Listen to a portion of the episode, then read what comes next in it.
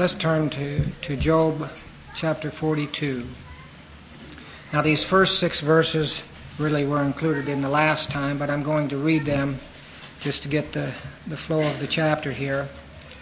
And uh, then we'll look look at the questions. Then Job answered the Lord and said, I know that thou canst do all things, and that no purpose of thine can be thwarted. Who is this that hides counsel without knowledge? Therefore I have declared that which I do not understand, things too wonderful for me, which I did not know. Hear now, and I will speak. I will ask thee, and do thou instruct me. I have heard of thee by the hearing of the ear, but now my eye sees thee. Therefore I retract, and I repent in dust and ashes. And it came about after about after the Lord had spoken these words to Job, that the Lord said to Eliphaz the Temanite, My wrath is kindled against you and against your two friends, because you have not spoken of me what is right, as my servant Job has. Now therefore take for yourselves seven bulls and seven rams, and go to my servant Job, and offer up a burnt offering for yourselves, and my servant Job will pray for you.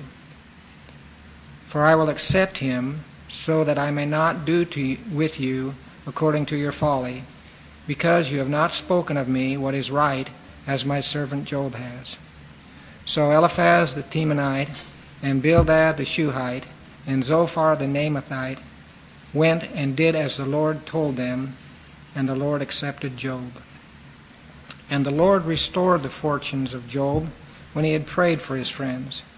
And the Lord increased all that Job had twofold. Then all his brothers and all his sisters and all who had known him before came to him, and they ate bread with him in his house. And they consoled him and comforted him for all the evil that the Lord had brought on him. And each one gave him a piece of money, and each a ring of gold. And the Lord blessed the latter days of Job more than the beginning.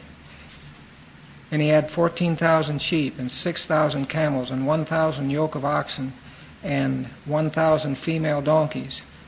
And he had seven sons and three daughters. And he named the first Jemima, and the second Keziah, and the third Keren-happuch. And in all the land no women were found so fair as Job's daughters, and their father gave them an inheritance among their brothers. And after this, Job lived a hundred and forty years, and saw his sons and his grandsons four generations. And Job died an old man and full of days. So we'll just take a little time here to uh, see what you all thought about some of these questions. Question number one.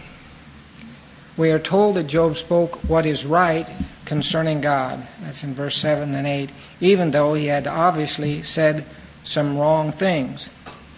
In what way was Job right and his friends wrong? In what way was Job right and his friends wrong?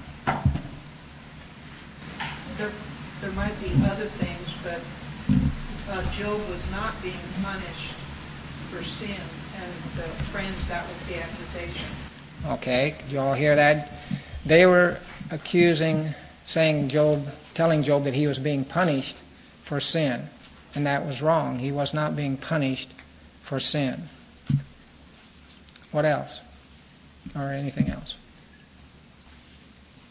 When when when uh, Job responded to his calamities, he responded with the words, "Given, taken away, blessed to the name." Mm-hmm. And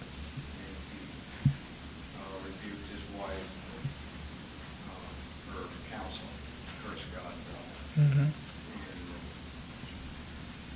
so his his attitude uh, started right with humility. Mm-hmm. And uh, he also, as Terry was saying on the outline with friends, he was not seeing a direct connection between uh, suffering Mm. Right, you remember the, the basic thing that the Friends were saying, their theology was deficient in the idea that um, sin brings suffering. You're suffering, therefore you must have sinned, which is their, the, their theology in a nutshell. And it was deficient, it was erroneous. And because they started from that premise, they said all kinds of things that were wrong about Job, and uh, even their basic attitude toward Job was wrong. So I think I think those are uh, the main things that should come to mind in relationship to that first question. Let's go on. Though Job had repented, his losses were not restored until after he had prayed for his friends.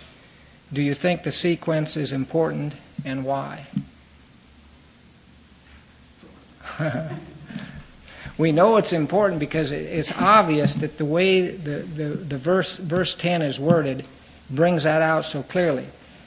And the Lord restored the fortunes of Job when he had prayed for his friends. I mean, it, the Scripture is very clear that there's an emphasis there. All right, someone, Andy.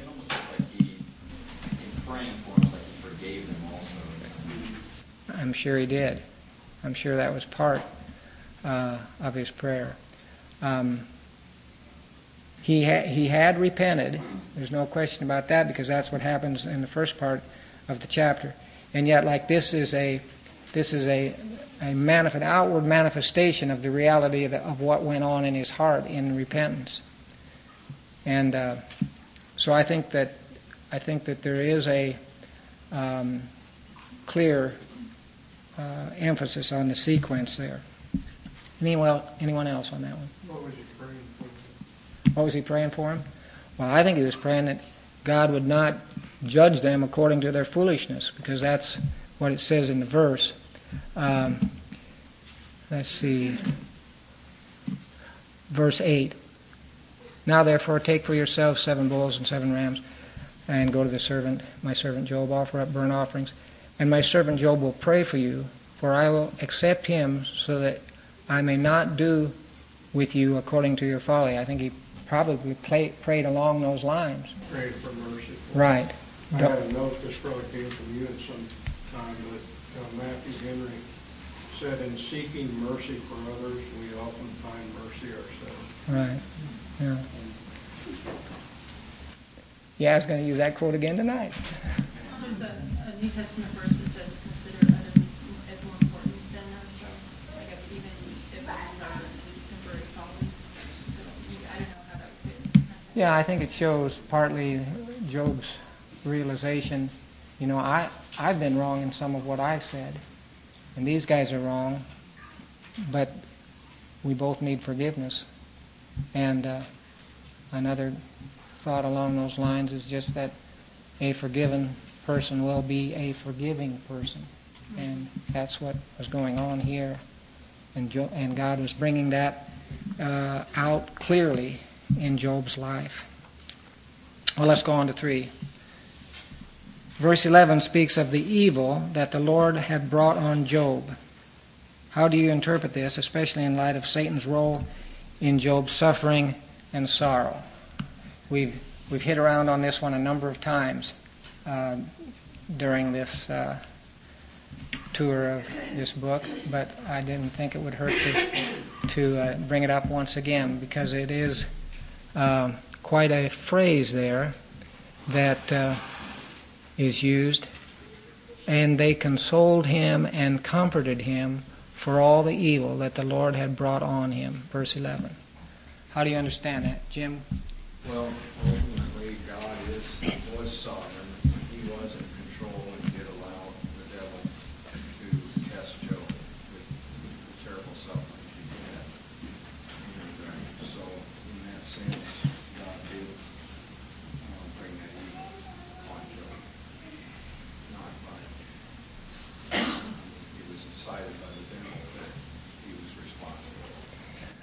Okay, um, I, I think you're certainly heading in the right direction there.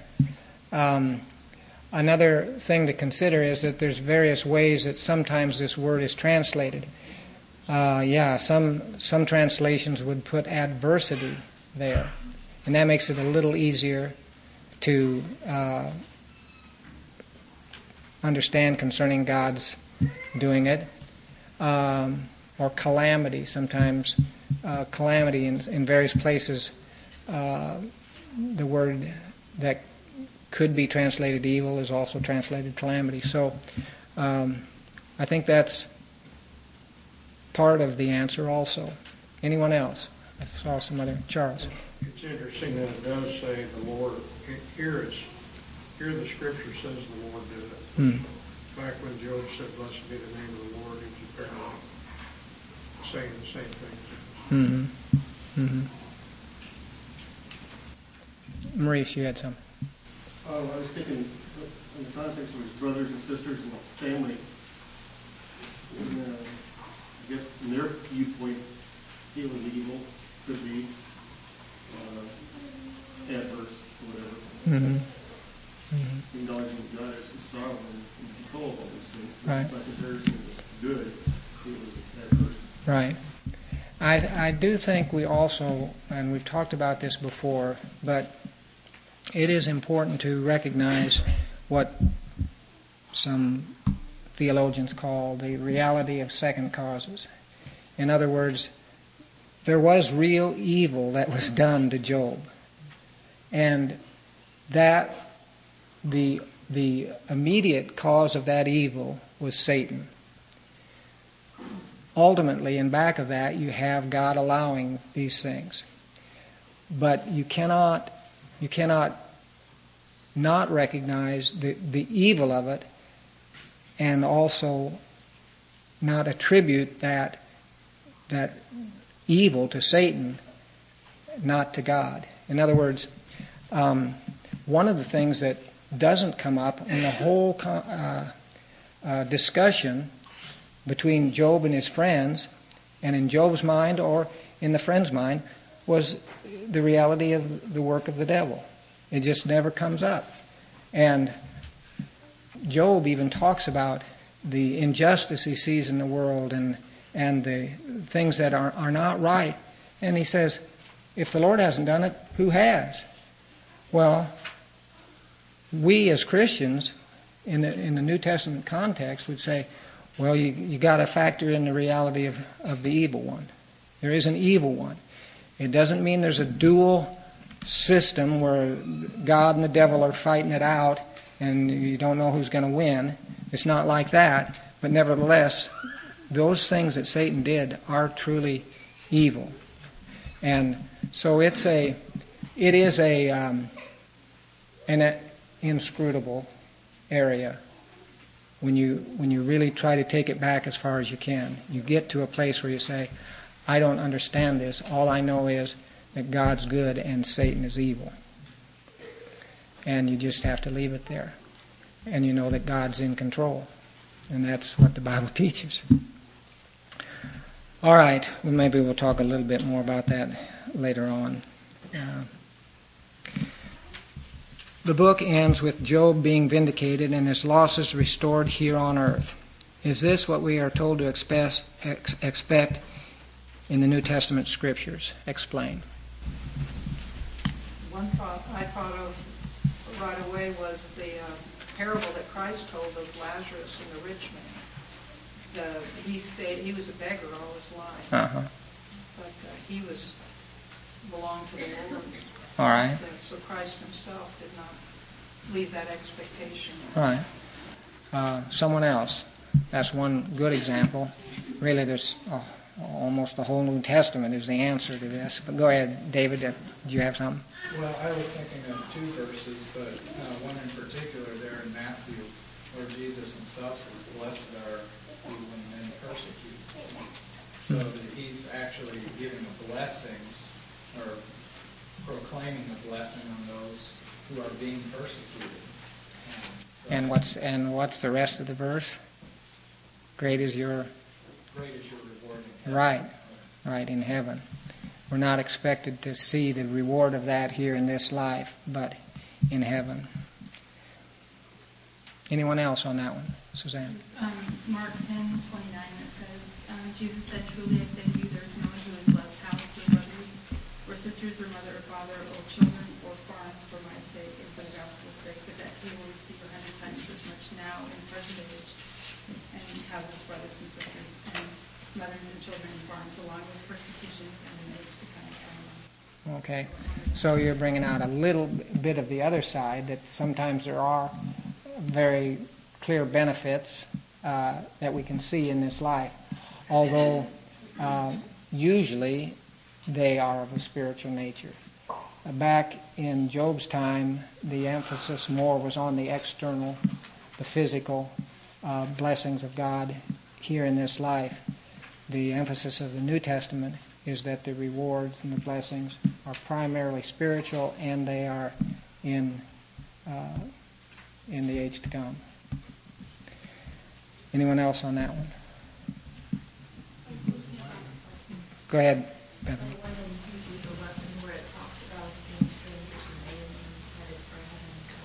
Okay. Yeah. Yeah. There's there's just a lot of them. Someone else, Jim? Do you? Oh yeah. All right, uh, number five. One writer said, "God's concern for the salvation of men and women is part of a larger cosmic struggle between God and Satan, in which the outcome is certain while the struggle is horrible." Another commentator said, "This book should make us tremble a little." Would you agree with these statements? Why or why not?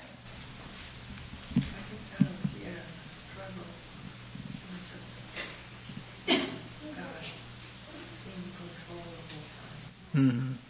All right. Okay. Um, so you would disagree somewhat with the way that was worded. A struggle between God and Satan, in which the outcome is certain while the struggle is horrible.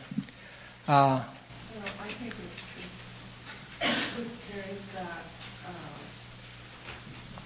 struggle in, that the Christian is struggled by as far as God. Right, right. There, you don't get the feel of any struggle uh, in relationship there to the first two chapters of Job. There's no struggle there. And even if you, especially if you take uh, Leviathan the way I took him, took it last time, God doesn't have any struggle. We have a struggle. We can't deal with Leviathan. God doesn't have any. He, he leads him around with a with a hook in his nose. Uh, But from our standpoint, I think we can say sometimes the struggle does seem pretty horrible, pretty bad. Uh, what about the second part?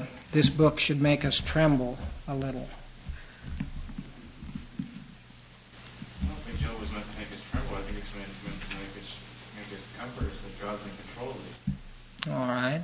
So you don't like that statement either. I can see the, the trembling in a sense of just the awesome power of God. All right. You know, and that when circumstances are whirling around us, to trust Him, but just His power there, uh, I think I'd tremble a little bit there. Yeah, I, I would agree with that. There's some other areas, Charles. Well, you could also have the thought that if God would put Job through this kind of thing before you even have the revelation of the New Testament, and of Christ and the outpouring of the Spirit, what's He expect us to go through? Mm. Yeah, that's more along the lines of of what uh, I think the person that wrote that was was getting at. Jim. Jesus also teaches that uh, don't worry about tomorrow, you know, or today. Since the nature is being strengthening nature for today. Yeah, yeah. Just live. Mm-hmm. Yeah. Not worrying too much about the future, otherwise maybe something big in the future that we know we probably can go through it. Right. Yeah. Well, that's good. There's some some thoughts on both sides on those. All right, we'll go on to the last one then. In brief, what have you personally learned from the book of Job? What you know, what has stood out to you uh, in terms of the teaching that's there, the revelation that God has given us through this book for your own life? And, uh, you know, there could be lots of different answers for this, so we'll just hopefully hear two or three anyway. One of the points is that it starts off in Job saying that Job was a righteous man, and throughout the book it talks about and supports that fact that he was righteous, but his own righteousness did nothing for his salvation. In fact, I believe he was not saved until the very end when he repented. Uh, and the only righteousness that we really have is in Christ. And that doesn't say that, it implies that our righteousness in and of itself is not enough. All right. He definitely lapsed into some self-righteousness. There's no question about that. Um, and there are a few commentators that take the position that you're taking there, that he probably didn't know the Lord until later. Uh, I don't tend to take that position, but I know that that's a possibility. Some people have taken that. What else? Just personally, uh, when I first read Job, I, I just the just the danger of judging others. Um, that you cannot tell what's going on in someone's life and go in there and just mm. automatically say, "Oh, this is happening because of such and such." Yeah. Just that danger of trying to connect dots when you don't know. Yeah. Uh, I, I know that as whenever I think of Job, it's huh. what I always think of. Not to judge. Yeah, that's a good. To encourage someone going through a trial. Yeah. Julie, did you have something? I, I just like what you said about um, God was making the holiest man on earth more holy, and that God was using Satan's evil attempts to destroy Job to purify his heart. And God never explained why to Job, but all of this made him a better man. Mm. Yeah. Uh, yeah. That, I think that's a good thing to remember, that uh, all this evil that came upon him, God had a good purpose in it. That's, you know, it's that great mystery how something can be evil in itself and yet God is yet using it for good. Um, Satan meant it for evil, God meant it for good. David, did you have something yet? Yeah, kind of along the lines of what Julie was saying there. I was just thinking about how, um, you know, we have the revealed uh, Word of God here in front of us, but many times there will be things that come across our lives that we don't know the answer to. We don't know why it's happening. And it's not up to us necessarily to try and figure out the why, right. But just the reality that God is in control. And just, you see that there, especially in the latter half, or the last few chapters there, where, I mean, Job can't answer any of that. He thought, you know, that he might have had an answer or was confused by it, but God just shows his glory and his power in it all. Yeah. You can't, can't answer. Yeah. Yeah. Charles? Uh, I was speaking on that.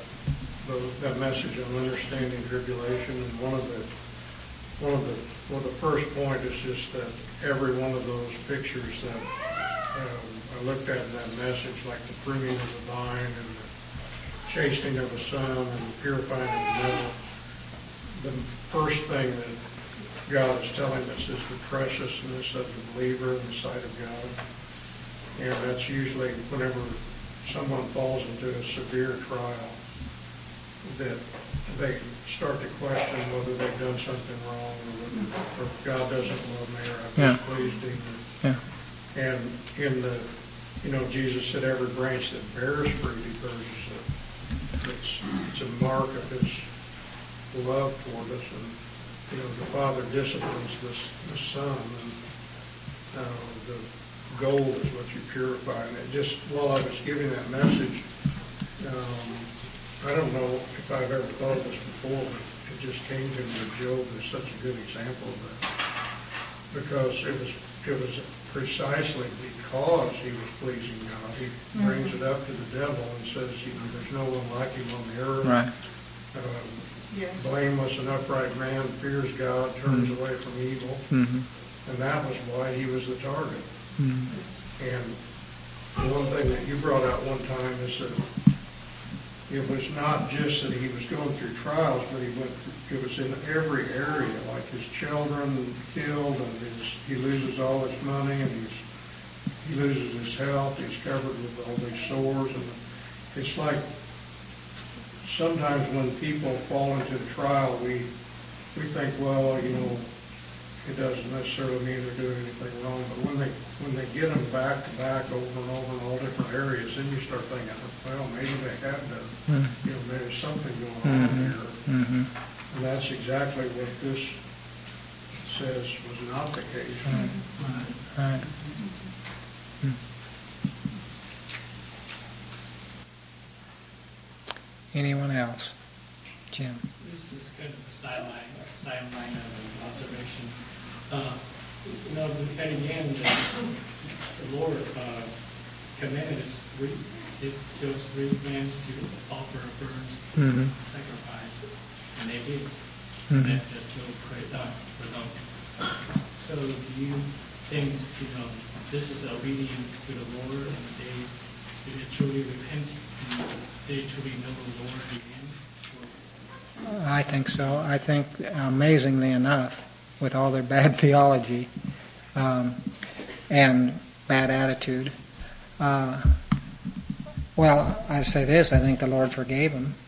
And uh, um, it's an it's an example of the great mercy of God that, you know, he doesn't, he, not only does he bring Job to repentance, he brings these guys to repentance too.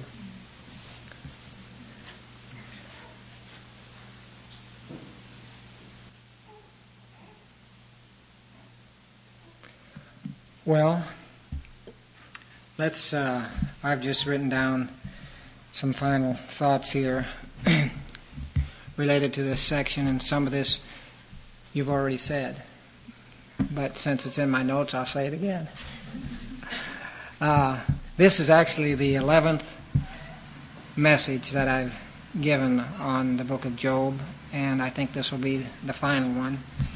And what we're looking at in this section from seven to seventeen uh, is um, back in prose. You remember the big, great body of this book is, is poetic. You have basically a poetic portrait of one man's incredible sufferings and trials and sorrow. It's a study in human nature. It's a study in the ways of God.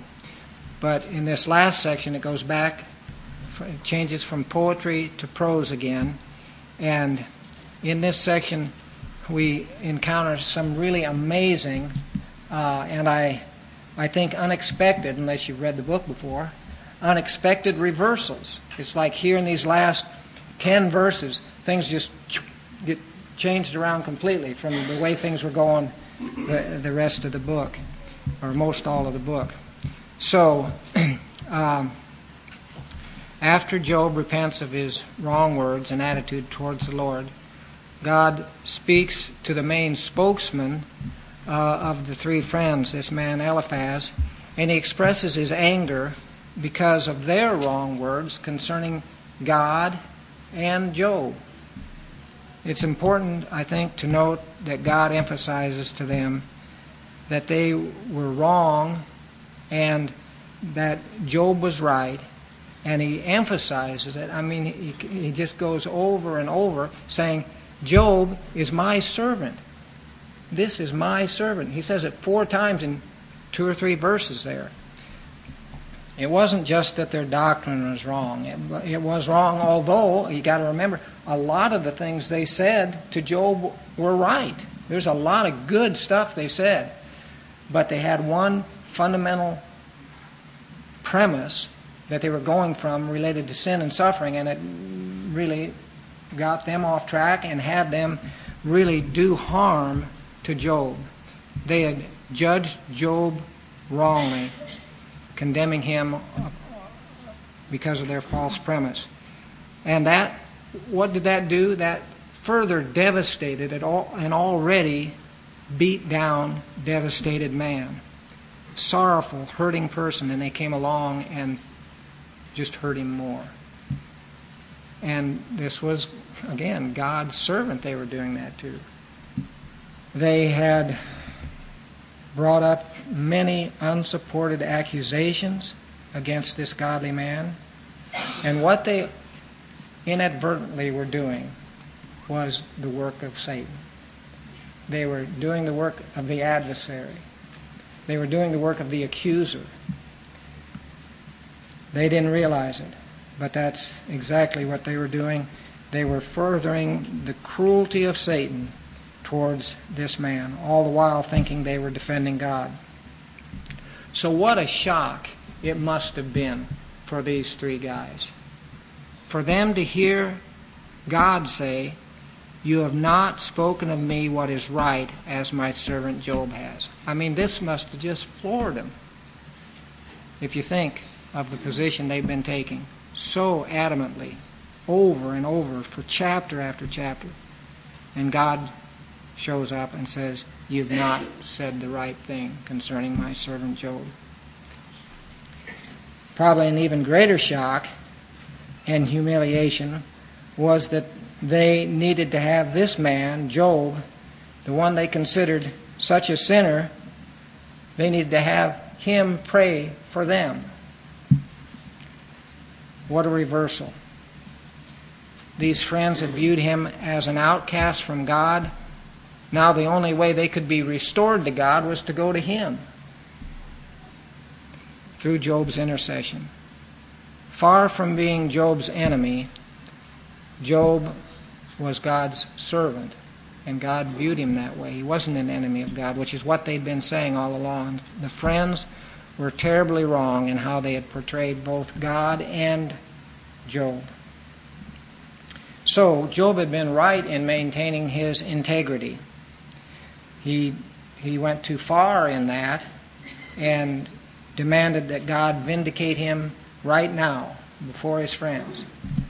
I I don't even think it's wrong to desire vindication, but to to say, to demand, "God, you've got to do this now. You've got to show up and vindicate me before these." That's that was a wrong attitude there.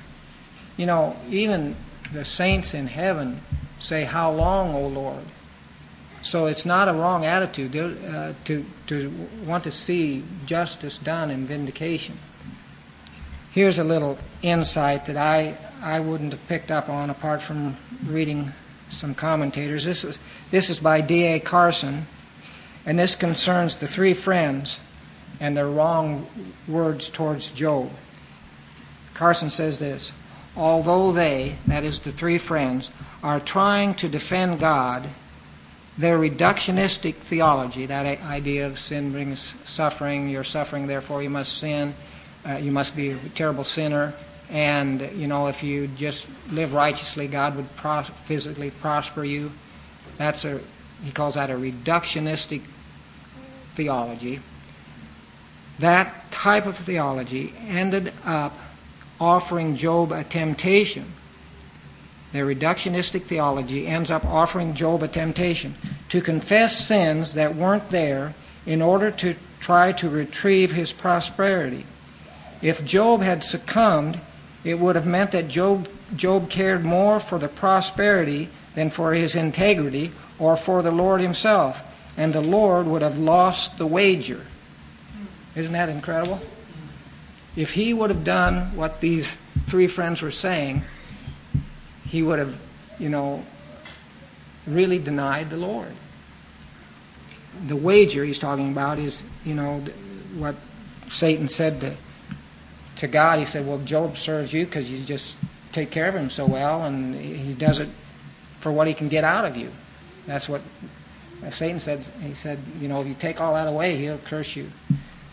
And uh, so, if if Job would have succumbed to what these friends have said, he would have really ended up denying the Lord. Their counsel, if followed, would have actually led Job away from the Lord. Job would have been reduced to, to being yet one more person interested in seeking God for merely personal gain. So I thought that was a, quite an insight. Job never abandons his faith in God, though sometimes in his extreme pain and sorrow and suffering, he says some things about God that were wrong and he shouldn't have said. Job never curses God as Satan said he would, though in his terrible circumstances he does curse the day in which he was born. Job never turns from ultimate trust in God, though he wrestles with God because he cannot understand the injustice he sees in the world and in his own circumstances. But here's the thing, in his clearer moments, I mean, in the midst of his pain, in the midst of his sorrow, in the midst of his suffering, in his clearer moments, he would say things like, I know my Redeemer lives. And he would say things like, He knows the way that I take, and when He has tried me, I shall come forth as gold.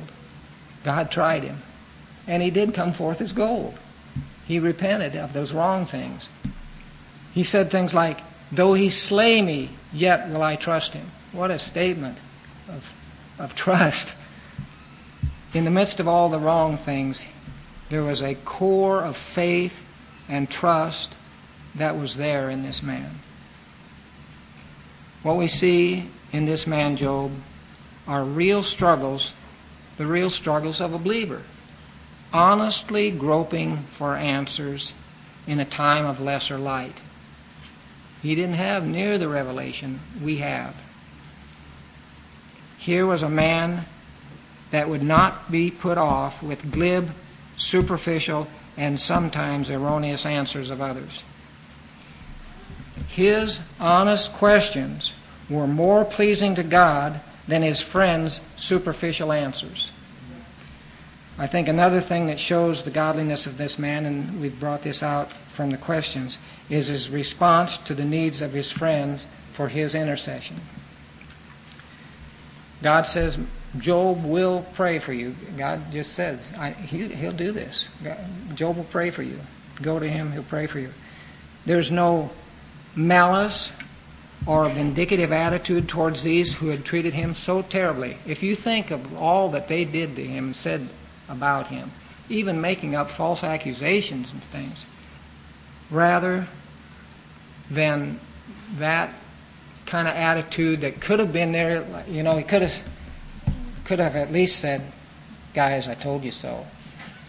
Told you that I wasn't being punished for my sins back there. He simply, we're just told, he prayed for him. He became the intercessor for his accusers, and he does it without, apparently without any hesitation. I think that, you know, one of the things that was brought up in his dealings with these men was he was passionate in his desire to be vindicated before them. But that, I think, was forgotten once he repented, and he knew that his fellowship with God was restored. Once once those first seven or six verses of chapter forty-two took place, I think that whole desire for vindication was taken care of. Then God did vindicate him, you see, after he repented. Well, I think Uh, we brought this out, but I think we also seem to see the kindness of God to these three friends.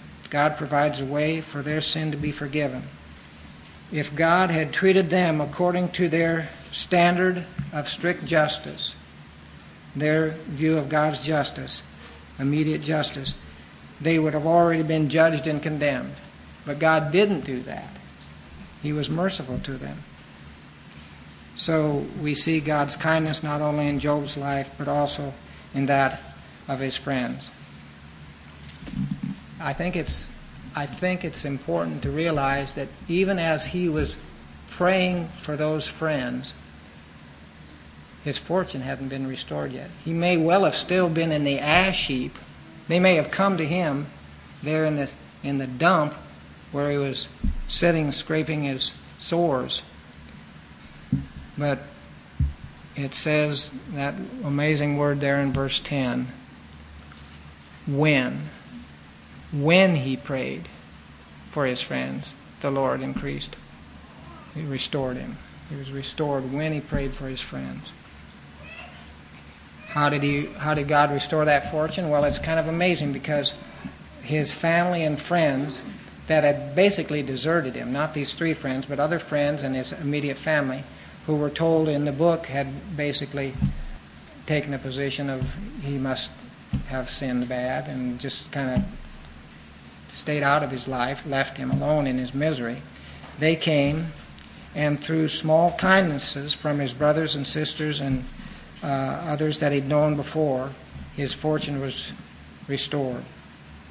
At least it was the beginning of it, and then God blessed that, and he ended up having twice as much as he had before.